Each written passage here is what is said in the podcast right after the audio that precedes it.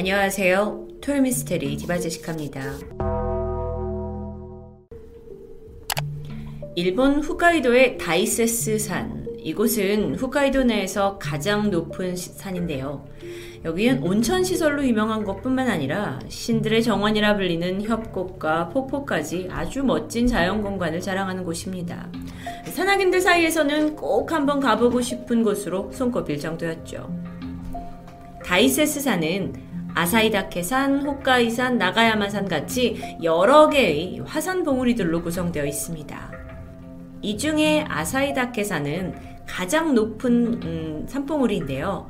많은 사람들이 이곳에 단풍이 먼저 물들기도 하고 그래서 등산과 하이킹을 즐기러 오는 곳이기도 하죠. 하지만 사실 이곳에서는 이런 아름다운 풍경과는 상반되는 풀리지 않는 미제 사건 하나가 남아 있습니다. 때는 1989년 7월 24일 다이세스 산에서 다른 곳으로 넘어가던 도중 조난을 당했다는 두 명의 남성 등산객들의 신고가 들어옵니다. 신고를 받은 경찰은 신속하게 헬기를 띄웠고 산의 인근을 수색하게 되죠. 그런데 마침 상공에서 야사이다케 산의 추베스강 부근에서 조난자들의 흔적을 발견합니다. 그것은 바로 이 사진처럼 나무를 쌓아 만든 SOS 문자였습니다.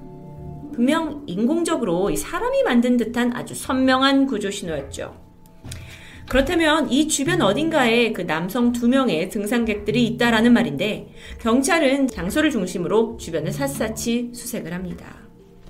그런데 이상해요. 사람의 모습이 보이지 않는 겁니다. 그러자 경찰은 일단 범위를 넓혀서 수색을 했는데 드디어 이 SOS 조난물로부터 북쪽 2, 3km 떨어진 곳에서 남성들이 발견됩니다. 그렇게 무사히 구조가 됐고 사건이 일단락되는가 싶었습니다. 경찰이 등산객들에게 물었죠. 아유, 아유, 그래도 그렇게 SOS 문자를 만들어 놓으신 게 정말 다행이에요.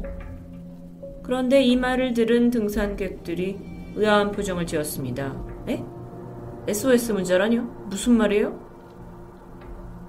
당황한 경찰이 헬기에서 내려다본 SOS 문자를 자세히 설명해줬죠. 하지만 그들은 아무것도 모르는 상태입니다.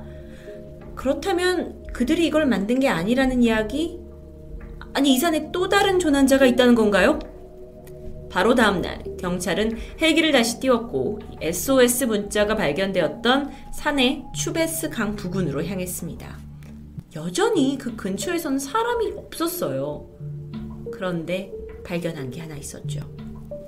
누군가 남기고 간 회색의 가방 하나, 그리고 주변에 있던 오래된 인골 파편들이었습니다. 동물에 물린 자국까지 남아있는 인골이었어요.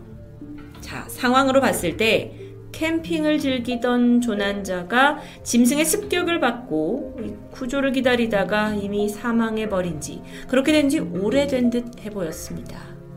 경찰은 좀 더 빨리 그 사람을 구조하지 못한 안타까움을 느꼈죠. 그가 남긴 유류품은 무엇이 있었을까요? 가방을 열어보니 기본적인 세면 도구와 함께 뭐 컵과 부적 같은 여러 가지 물건이 들어 있었습니다. 그런데 이뿐만 아니라 카세트 테이프 4개와 이 녹음기 그리고 라디오가 보입니다. 이후에 수사팀은 이 테이프에 집중하게 되는데요. 60분짜리 테이프 1개, 46분짜리 테이프 1개, 90분짜리 테이프 2개, 총 4개의 카세트 테이프였습니다. 경찰이 이 중 하나를 틀게 되는데 들려오는 건 어, 일본의 초시공 요새 마크로스와 마법의 프린세스 민키모모라는 애니메이션의 주제가들이 녹음되어 있었죠. 조난자가 그냥 들으려고 가져온 음악일까요? 하지만 계속해서 테이프를 듣던 경찰은 한 테이프 안에서 젊은 남성의 목소리를 듣게 됩니다. 확인해 보시죠.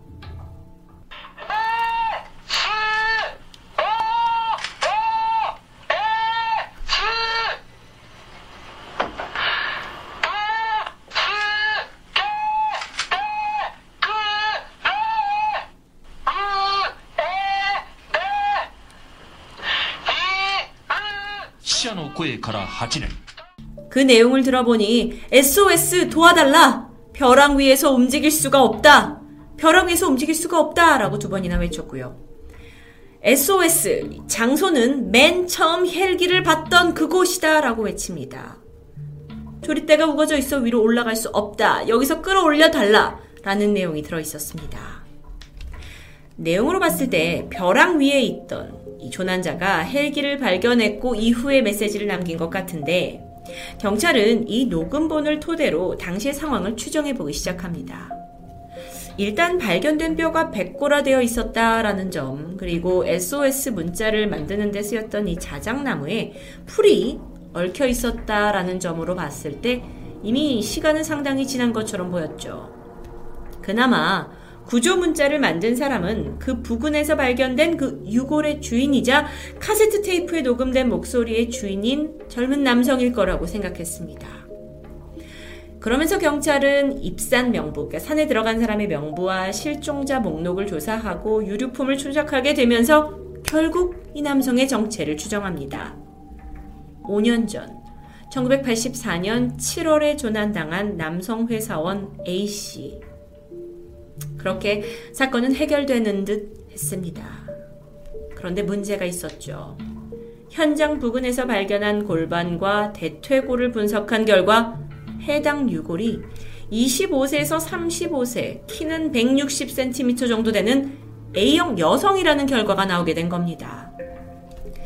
그런데 유류품으로 남겨진 이 회색 가방 안에는 여성의 것으로 추정되는 물품이 없었어요. 그리고 여성이 조난됐다라는 신고도 없었는데요. 일단 이 SOS 구조물을 좀 보면 크기가 매우 큽니다. 세 그루 이상의 자작나무를 쌓아 만들었을 정도죠. 사진상으로는 가늠이 힘드셨겠지만 실제로 글자 이 한 글자의 폭이 최대 5m 정도 되는 대형 규모입니다. 그러니까 이건 누군가가 일반 남성이라 하더라도 만들기가 아주 어려운 작업이죠. 그런데 키 160cm 정도의 여성이 했다?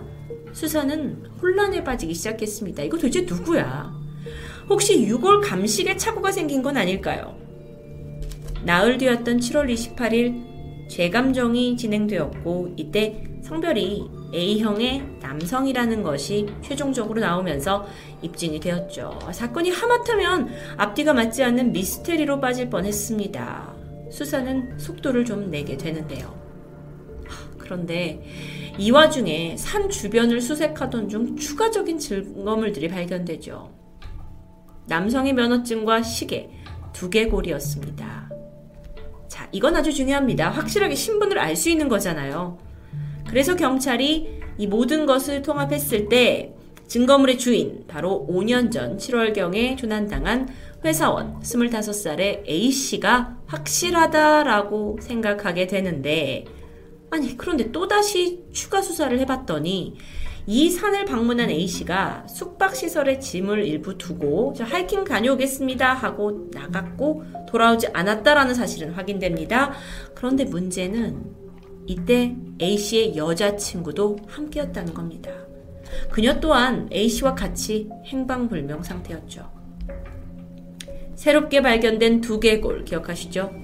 DNA 검사를 해봤더니 A씨의 여자친구 DNA와 일치했고 아, 경찰은 이 둘이 등산을 하던 중 종난을 당했고 구조를 요청하기 위해 그 SOS 대형 문자를 만들었지만 헬기도 봤어요. 녹음기 녹음되어 있었잖아요. 그런데 헬기가 그들을 그냥 지나치게 되면서 끝내 사망한 것이라는 잠정적인 결론에 도달합니다.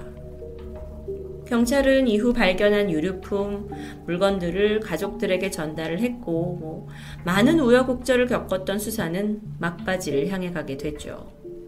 그렇게 끝일 줄 알았습니다.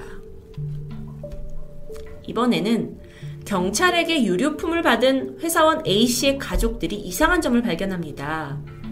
그 두 번째 발견된 면허증과 시계는 아들의 것이 맞아요. 그런데 회색 가방과 그 안에 있던 물건들, 그리고 핵심적으로 그 테이프에 녹음된 목소리가 아들이 아닌 겁니다.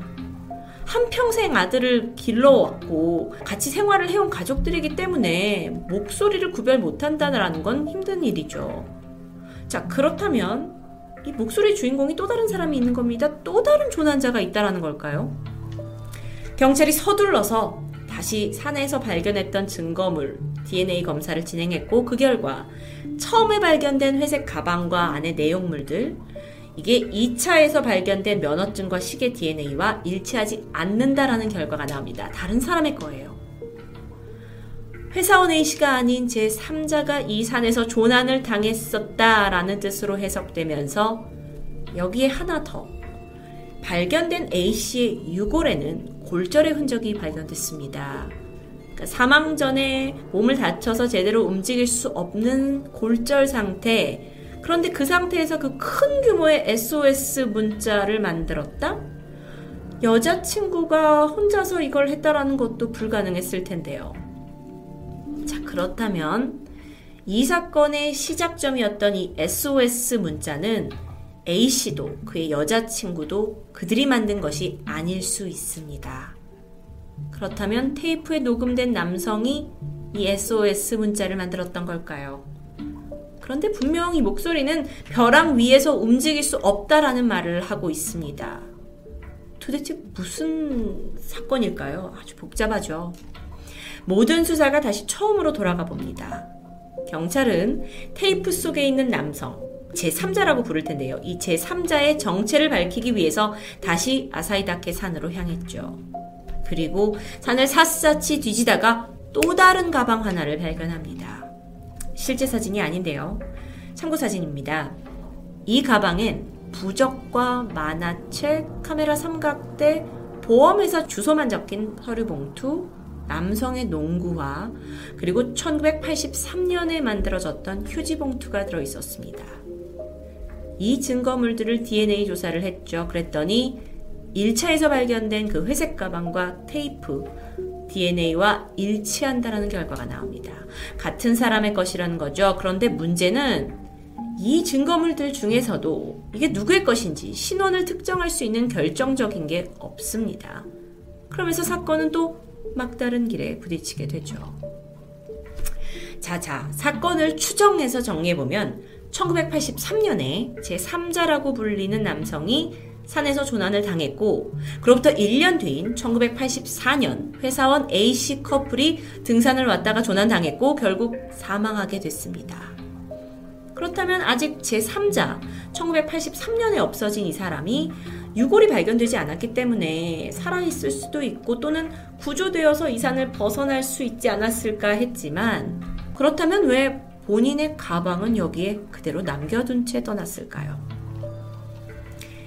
사실 이 아사이다케 산에 조난을 당하게 되면 무사히 구조될 가능성이 매우 희박하다고 합니다.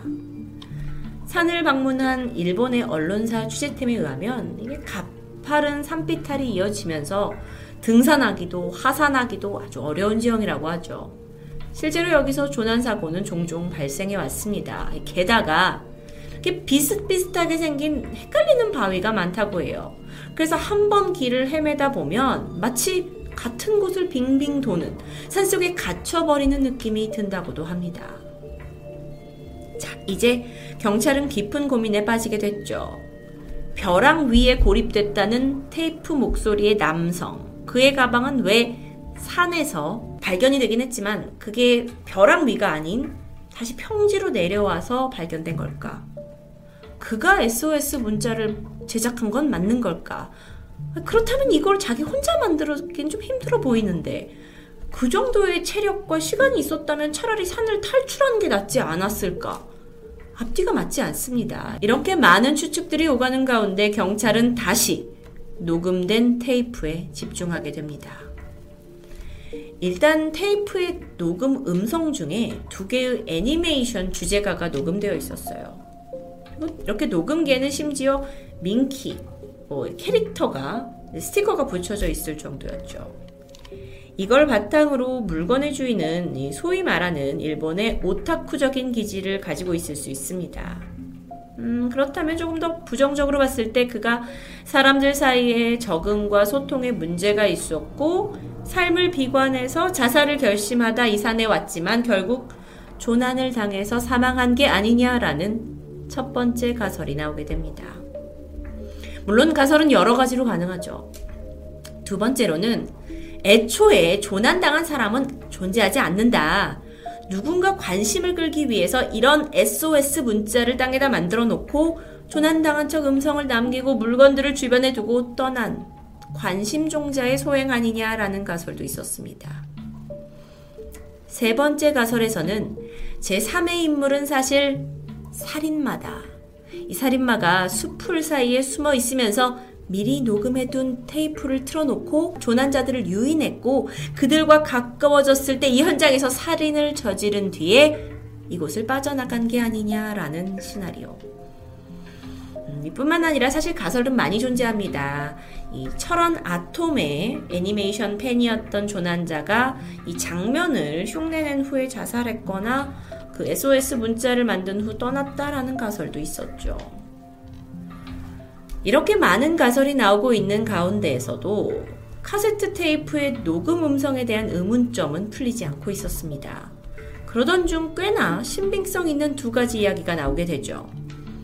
테이프에 녹음된 남성의 음성은 산의 벼랑 쪽에 고립돼 있던 남성이 머리 위에 날아가는 헬기를 보고 크게 소리를 지르고 있었는데 그렇게 움직이던 중에 가방 안에 있던 그 테이프의 녹음 버튼이 눌리게 되면서 우연히 조난 신고가 녹음된 것 아니냐.